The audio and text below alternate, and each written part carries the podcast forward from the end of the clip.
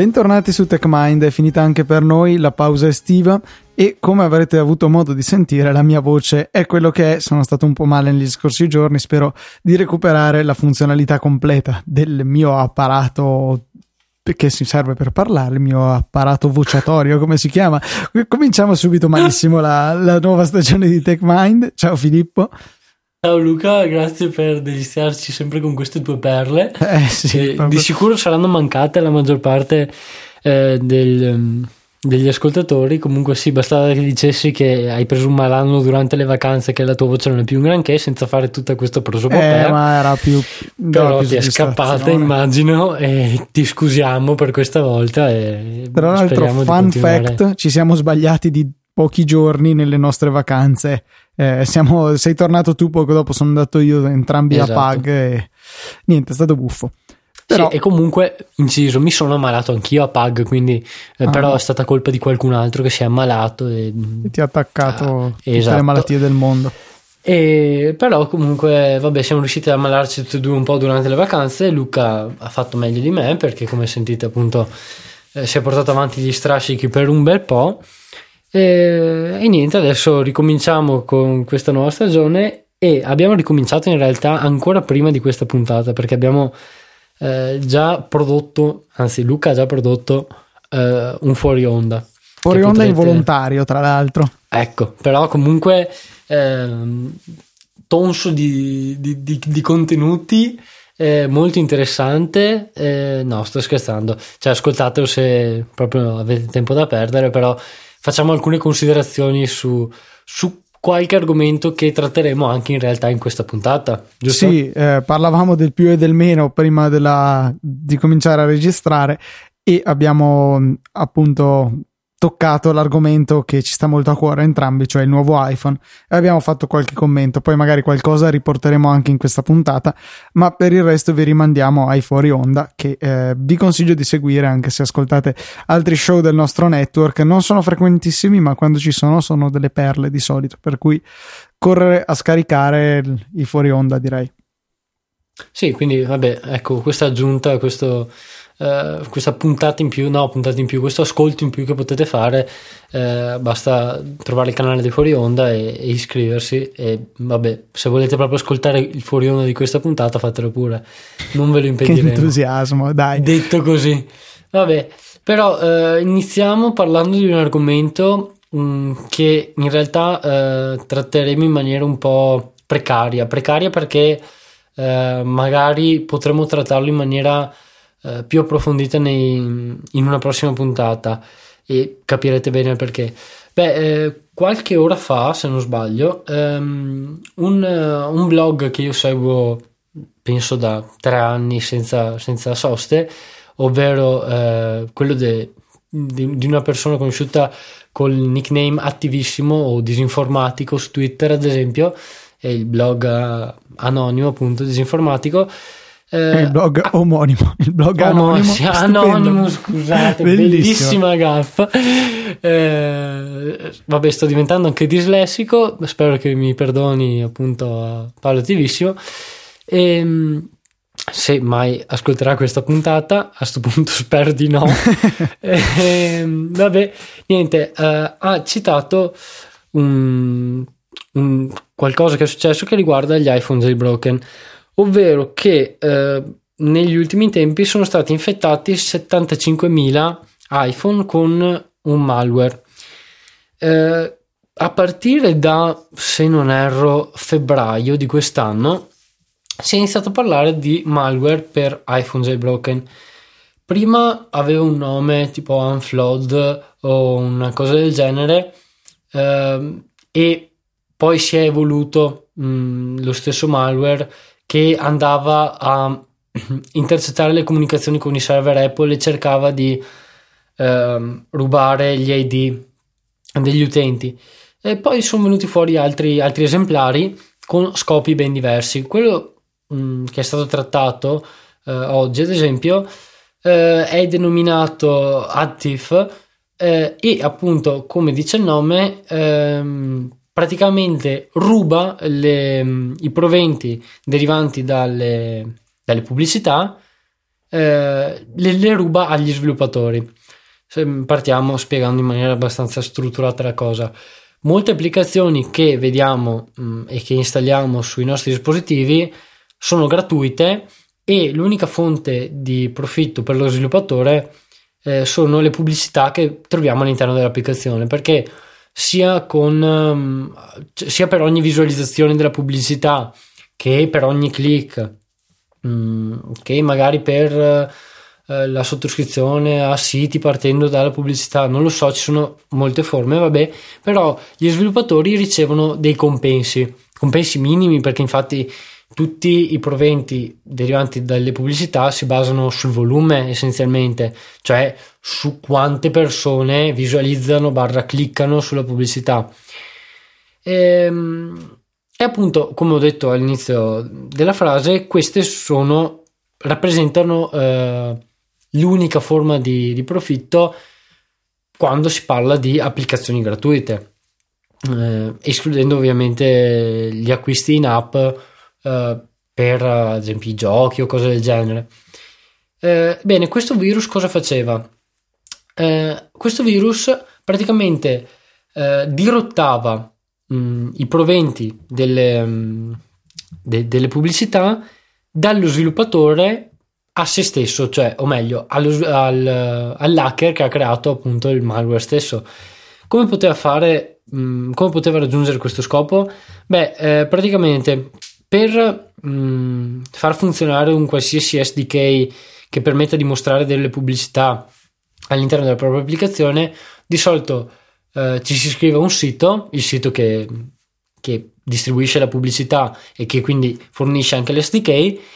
Eh, questo sito, dopo la registrazione, fornisce agli, ad ogni sviluppatore una chiave particolare e all'interno dell'applicazione dello sviluppatore stesso mm, eh, lo sviluppatore deve eh, segnalare praticamente al servizio che offre la pubblicità che mm, quella pubblicità viene richiesta da un'applicazione fatta dallo sviluppatore identificato dalla chiave X, cioè dal, to- dal token che lo sviluppatore ha potuto estrarre dal, dalla pagina del suo account, ad esempio.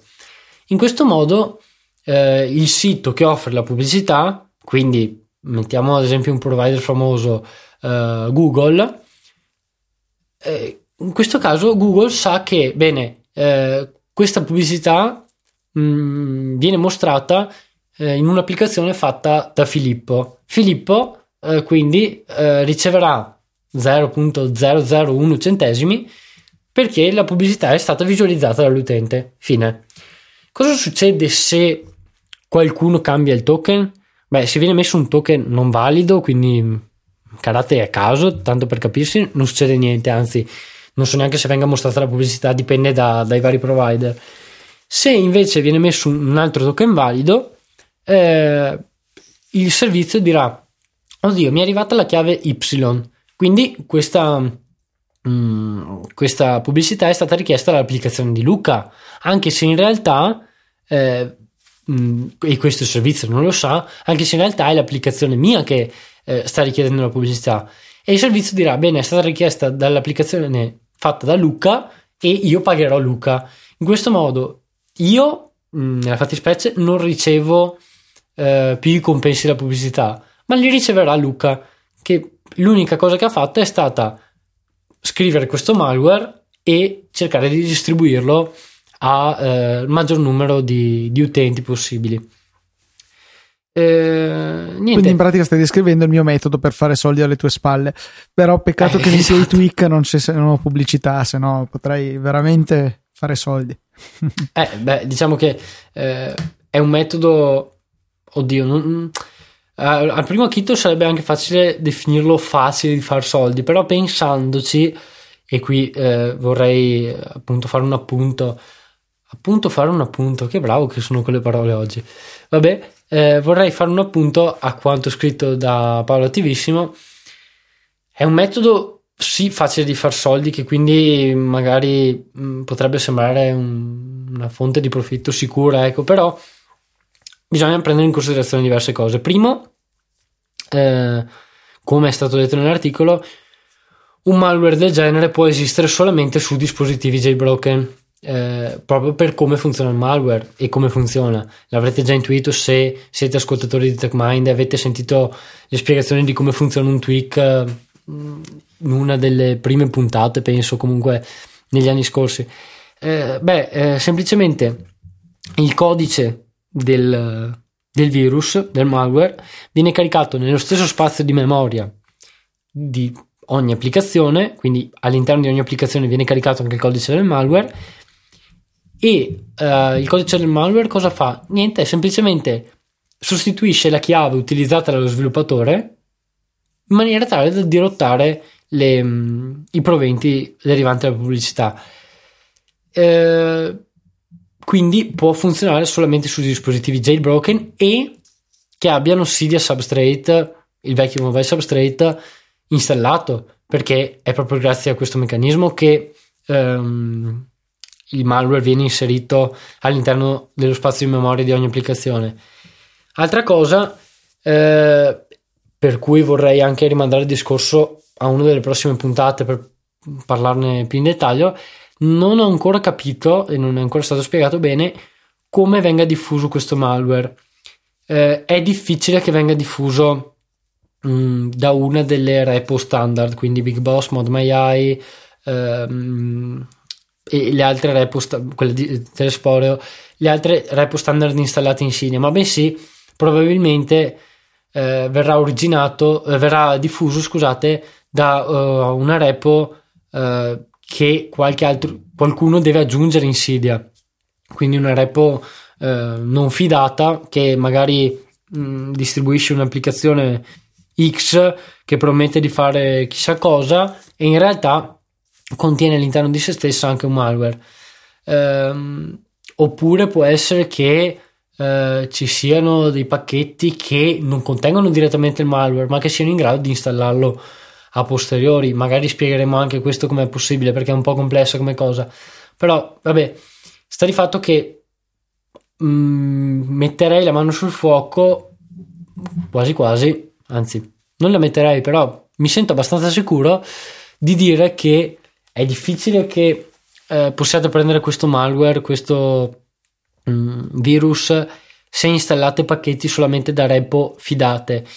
Eh, questo perché? Primo perché mh, mm, i repo manager di, delle repository standard sono comunque persone capaci che solitamente controllano tutti i pacchetti, anzi, dirò di più. Optimo, il manager di Big Boss, non solo controlla i pacchetti, ma li eh, ricrea da capo, cioè crea il pacchetto Debian a partire dai file che gli vengono inviati. Se gli viene inviato un pacchetto Debian, almeno in casi particolari, lo estrae, estrae tutto il contenuto e lo rifà, quindi si accorgerebbe di, um, di irregolarità o cose strane.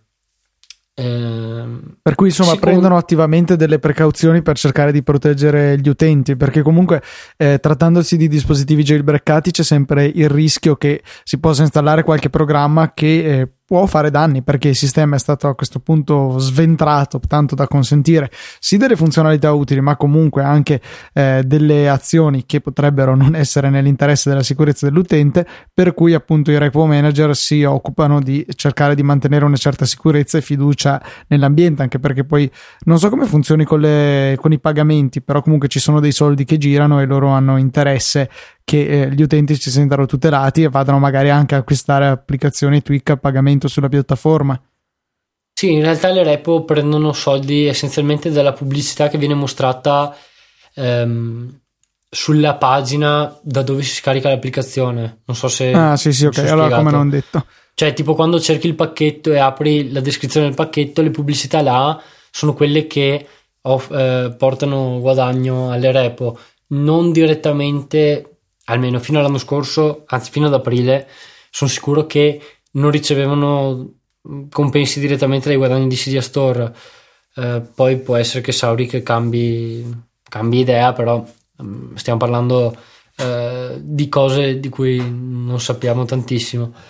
Eh, comunque sta di fatto appunto basta stare attenti e eh, basta, stare, basta stare alla larga dalle repo che non abbiamo già installato, a meno che non siano quelle di uno sviluppatore in particolare, cioè quella di Ryan Petric, la mia, eh, quelle di tanti altri sviluppatori conosciuti sono abbastanza sicure anche perché gli unici pacchetti che potete installare da quelle repo sono pacchetti realizzati direttamente dagli sviluppatori e più, più sono conosciuti eh, meno mh, mm, c'è probabilità hanno. insomma che, eh, che... esatto meno probabilità c'è che incappiate in cose del genere perché se si scoprisse che il malware eh, eh venisse, venisse, diffuso, si è diffuso anzi correntemente dalla mia repo ad esempio, eh, sarebbe un brutto colpo per me, diciamo. Quindi ti ritroveresti in uno dei più grandi shitstorm della storia. Eh, esatto, per,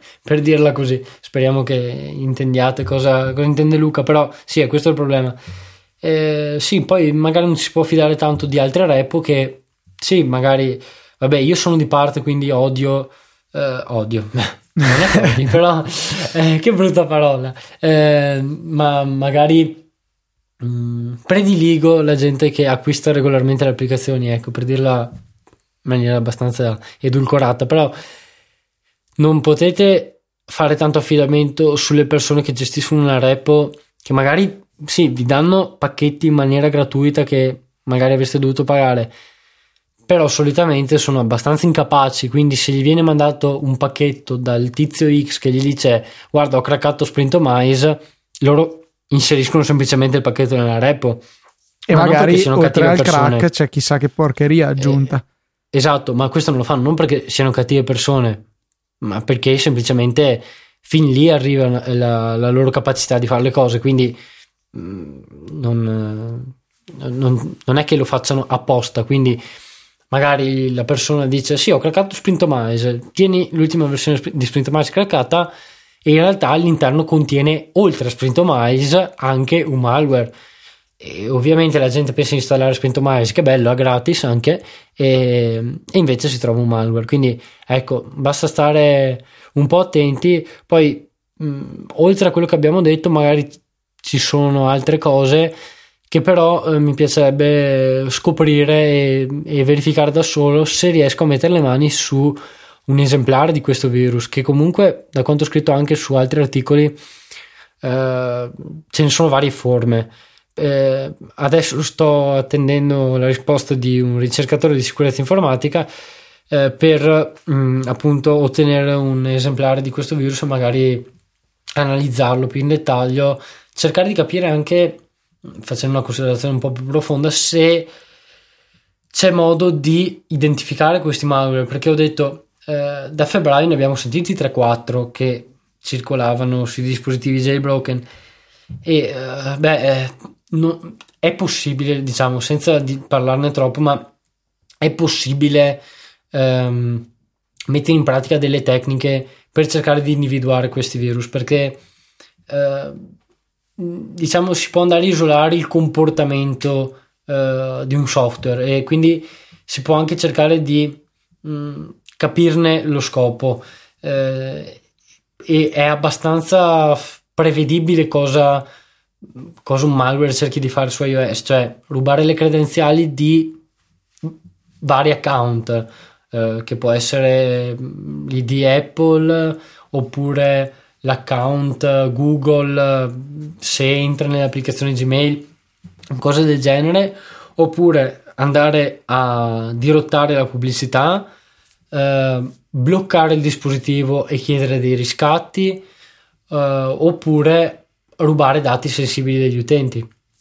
Eh, quindi se si riuscisse a um, fare un'analisi dinamica di ogni componente che viene installato e avvertire l'utente se ci sono comportamenti sospetti sarebbe già una gran cosa per me. Eh, diciamo avevo... che magari ci sarebbe un certo rischio di falsi positivi, però. Può essere il rischio di falsi positivi, però eh, se la percentuale di falsi positivi è bassa, penso sia un, un, um, un trade-off, come si dice, un, un compromesso, un buon compromesso. Un compromesso accettabile, ecco. Eh, sì, ovvio, se ogni volta che installate lo stesso tweak vi viene falso positivo, magari dà anche fastidio, quindi potreste anche rimuoverlo, però eh, bisognerebbe, cioè, mh, sarebbe interessante cercare di perfezionare una bozza che avevo buttato giù e cercare di farla funzionare al 100% per identificare questi comportamenti. Vabbè, magari ne parleremo più in dettaglio se eh, andrà a buon fine questo progetto, ecco, però eh, niente, l'unica è cercare di stare attenti perché eh, finché si installano applicazioni dell'App Store potete installare qualsiasi cosa, sapete che Apple garantisce per voi sempre. Finché quando si installano cose da SIE bisogna stare un po' più attenti, quindi scaricate solo pacchetti da repo, da repository eh, fidate, da repository che vengono gestite da persone cioè quelle che trovate fidarvi. già in Cydia quando lo installate in poche parole direi che lì si sta abbastanza esatto. sul sicuro e se proprio dovete installare qualcosa da fuori eh, non so cercate su Reddit perché ad esempio Reddit è un posto che pullula di gente ehm, con dispositivi jailbroken su subreddit appunto jailbreak e è molto probabile che qualche altra persona abbia installato la stessa cosa se non trovate mh, mm, post ambigui uh, o notizie strane su quello che volete installare, potreste già sentirvi un po' più sicuri. Quindi ecco, questo è il consiglio che, che possiamo darvi. Invece un altro argomento che ha creato scalpore eh, durante quest'estate e precisamente poco dopo che abbiamo pubblicato l'ultima puntata prima della nostra pausa estiva riguarda la notizia che Apple sembra che abbia mh, nascosto in tutti i suoi dispositivi degli strumenti che potrebbero consentire a governi, terroristi e tutti quanti di rubare i nostri dati dai nostri telefoni. In realtà la cosa è un po' più complicata di così, nel senso che è sì vero che sono eh, presenti sui vari dispositivi iOS dei demoni in esecuzione che potrebbero avere dei nomi sospetti, per esempio com.apple.mobile e fin qua tutto bene, PickUpD che sta per Packet Capture Demon, quindi oddio, qualcosa che ci cattura i, cap- i pacchetti. Poi c'è un altro file, un altro demone che si chiama House Arrest, File Relay, insomma sono dei nomi un po' sospetti per chi se ne possa imbattere. La realtà è che sono comunque degli strumenti di diagnostica che sono utilizzati legittimamente all'interno di aziende, magari all'interno degli stessi Apple Store quando ci fanno la diagnostica dei dispositivi e comunque eh, sono utili per altre funzioni. Per esempio questo house arrest che sembra chissà cosa, altro non è che quello utilizzato per trasferire i file e i documenti per le applicazioni che supportano il file sharing di iTunes. Insomma, quando andiamo scorrere la lista delle applicazioni installate sul dispositivo tramite iTunes e abbiamo la possibilità di trasferire file da e verso il nostro dispositivo eh, House Arrest è il demone che se ne occupa, malgrado questo strano nome che gli hanno appioppato. E un po' tutti questi strumenti di diagnostica sono accomunati dal fatto che eh, possono essere utilizzati solamente dai computer che abbiamo esplicitamente autorizzato. Credo che sia cominciato con iOS 7 questo, che quando colleghiamo il nostro telefono o il nostro comunque dispositivo con iOS a un computer mai visto prima, ci comparirà sia sul telefono che anche su iTunes, sul computer corrispondente, una finestrella che ci dice se vogliamo consentire a questi due dispositivi di parlarsi. In altre parole, se ci fidiamo della connessione che abbiamo appena stabilito. Se diciamo di sì, vengono creati dei certificati, delle chiavi e i dispositivi possono adesso comunicare in modo sicuro. La cosa che lascia un po' perplessi è il fatto che molti di questi demoni siano accessibili anche eh, tramite wifi, sempre però solo da computer che abbiano subito questa procedura di autorizzazione e che abbiano poi spuntato da iTunes la voce eh, sincronizza tramite wifi. Per cui ci sono diversi passi in mezzo che vanno eseguiti prima che possa andare a buon fine la comunicazione. Certo è che rimane un po' dubbio il perché sia lasciato disponibile la possibilità di accedere a questi dati anche eh, tramite wifi e appunto Apple, oltre ad aver pubblicato sul, sul sito una, un breve articolo della knowledge base dove spiega appunto il funzionamento di questi tre demoni con questi nomi così preoccupanti, è anche eh, andata a agire attivamente e dalle ultime build di iOS 8 è apparso che eh, l'accesso a questi demoni è stato ristretto al solo, al solo cavo USB, per cui va decisamente a contenere il danno, se vogliamo. E rimane soprattutto in questo caso che ehm, è necessario il cavo per poter sfruttare questi strumenti, eh, rimane evidente come una volta che sia compromessa la sicurezza fisica del dispositivo, cioè eh, una, un terzo ha accesso eh, fisico al nostro dispositivo, al telefono in mano, beh, eh, allora non ha neanche più di tanto senso parlare di problema di sicurezza, anche perché noi stessi vogliamo, per esempio, comunicare con iTunes per trasferirci la musica, per dire, per cui ehm, ha senso che ci siano degli strumenti di comunicazione tra PC e eh, telefono. Eh, chiaro che anche qualche attaccante potrebbe sfruttarlo per, che ne so, rubarci la musica, magari non è grave, però i contatti, cose di questo genere. Se è compromessa la sicurezza fisica del dispositivo, game over. Quindi è appunto eh, come eh, sperare che una volta che eh, ci venga portato via il telefono dalle mani, comunque i dati siano sicuri. Sì, non è una speranza troppo, troppo strana, però eh, cioè, diciamo che ci sono molte misure di sicurezza che possiamo mettere in campo prima, ecco. Diciamo che il codice de, di blocco è il, la principale arma che abbiamo. Eh, l'unica cosa sì, che ci può eh, lasciare un po' di preoccupazione, ma eh, non è poi così disastrosa, nel senso che, ok, ci potrebbe eh, capitare un malware sul nostro computer che eh, essendo nostro, il computer dico, è autorizzato a parlare col nostro telefono a quel punto potrebbe rubarci i dati. Però, cioè, in realtà, alla fine, una volta che abbiamo un malware sul computer, già da lì può fare dei bei danni di suo prima ancora di giungere al telefono. Per cui, anche qui, la mia preoccupazione riguardo a queste rivelazioni è molto minima se non inesistente. Eh, però ha sollevato un gran polverone anche perché i giornali si sono sperticati in titoli eh, allarmisti al 100%.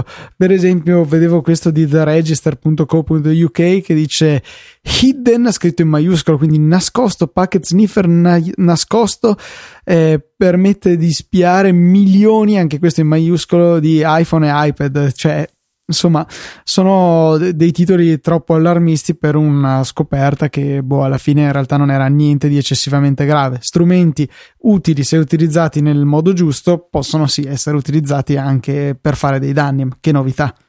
Però titoli che fanno notizia. Fanno notizia, fanno visite, fanno pubblicità. Esatto, è quello alla fine lo scopo, perché eh, se Apple ha necessità di questi tool di diagnostica eh, in realtà poi non sono solamente i siti che cercano di fare notizia, ma magari qualche ricercatore informatico che, mh, mm, oddio, è brutto dirlo così, però che magari vive di questo e cerca di inventarsi le cose che non ci sono, perché è questo che è successo un po' con, queste, con questi servizi, sono stati presentati in maniera un po' allarmista da qualcuno e ovviamente anzi eh, in modo giusto anche penso i vari siti non vedevano l'ora di trovare una notizia del genere e si sono buttati a capofitto ma l'avrei fatto anch'io se fossi stato uno dei giornalisti in questione perché se un ricercatore informatico presenta la vicenda in un determinato modo eh, perché non dovrei credergli? Io che sono un semplice giornalista e devo eh, solamente mh, mm, riportare le parole di un esperto e magari fare qualche considerazione eh, su, su, su, un argomento magari che non posso investigare direttamente in maniera tecnica perché eh, è difficile, molto difficile. Eh, quindi ecco, non è solo colpa de, dei giornali, ma bensì anche di chi ha presentato queste cose in maniera un po' allarmista. Ecco. E su una nota più positiva andiamo a chiudere la puntata con eh, qualche discorsetto sul nuovo iPhone. Ormai sappiamo la data di presentazione, sarà il 9 settembre. Ci saremo noi di Easy Podcast insieme a Saggiamente, insieme a Mela Morsicata per il caratteristico saggio live che potrete seguire direttamente in diretta su live.easypodcast.it oppure tramite il canale Sprecher che Maurizio andrà come sempre a eh, predisporre. E niente, cosa ci aspettiamo? I i rumor sono stati tanti, si parla di telefono da 4,7 e da 5,5, quindi due nuovi modelli. Stiamo a vedere perché sulle caratteristiche tecniche non c'è troppa certezza. Eh, avevo anche detto nel fuori onda, ma lo ribadisco anche qui, il mio terrore è di trovarmi con un telefono da 5,5 che sia eh, l'unico ad avere qualche chicca esclusiva che non, non sappiamo ancora. Eh, tu cosa ne pensi? Sì, eh, come dicevano in fuori onda, ecco, la speranza più grande, cioè il dubbio più grande che mi hai messo te, quindi è tutta colpa tua, eh, è che eh, siano dedicate più attenzioni, più migliorie al, al modello da 5,5 e quindi chi volesse un telefono da 4,7 quindi un telefono un po' più contenuto eh, si troverebbe magari in difficoltà eh, io devo dire che i rumors li seguo ben poco, cioè anzi sono i miei amici che di solito mi dicono hai sentito questo e quell'altro. Quello della tastiera olografica l'hai sentita? Che Beh, quello gira capita... da, credo dal 4S. Da, dal 4S, esattamente da, dal 4S gira quel, quel rumor là, però vabbè, eh, quindi tendo a non seguirli più di tanto.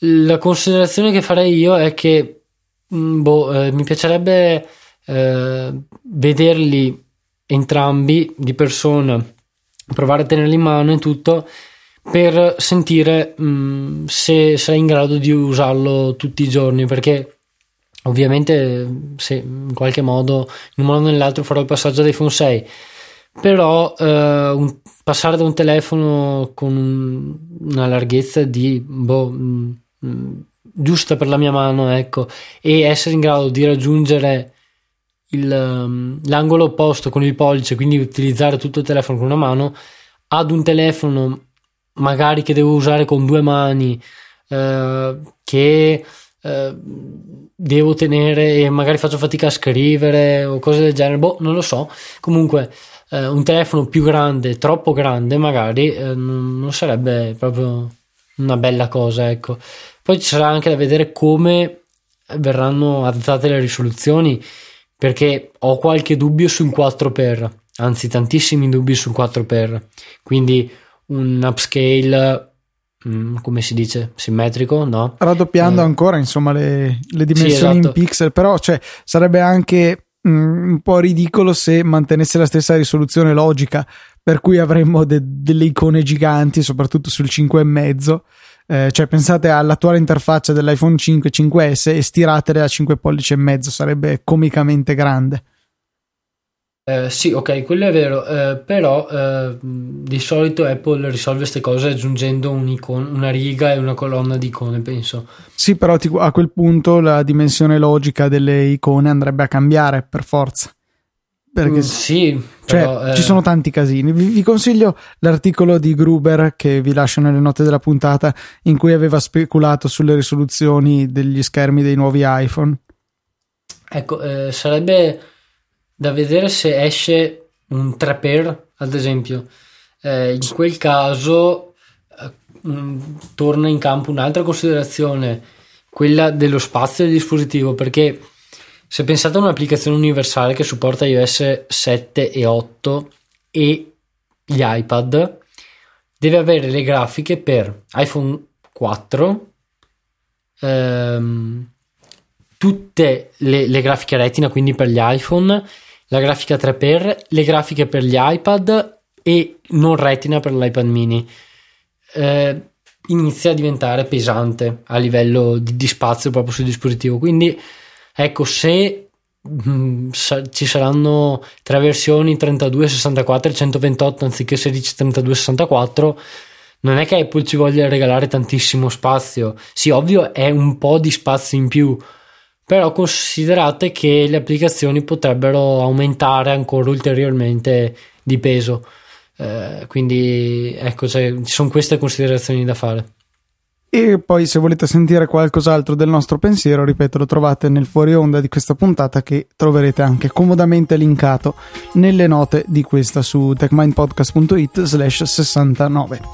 E con questo è tutto, un saluto da Luca e da Filippo.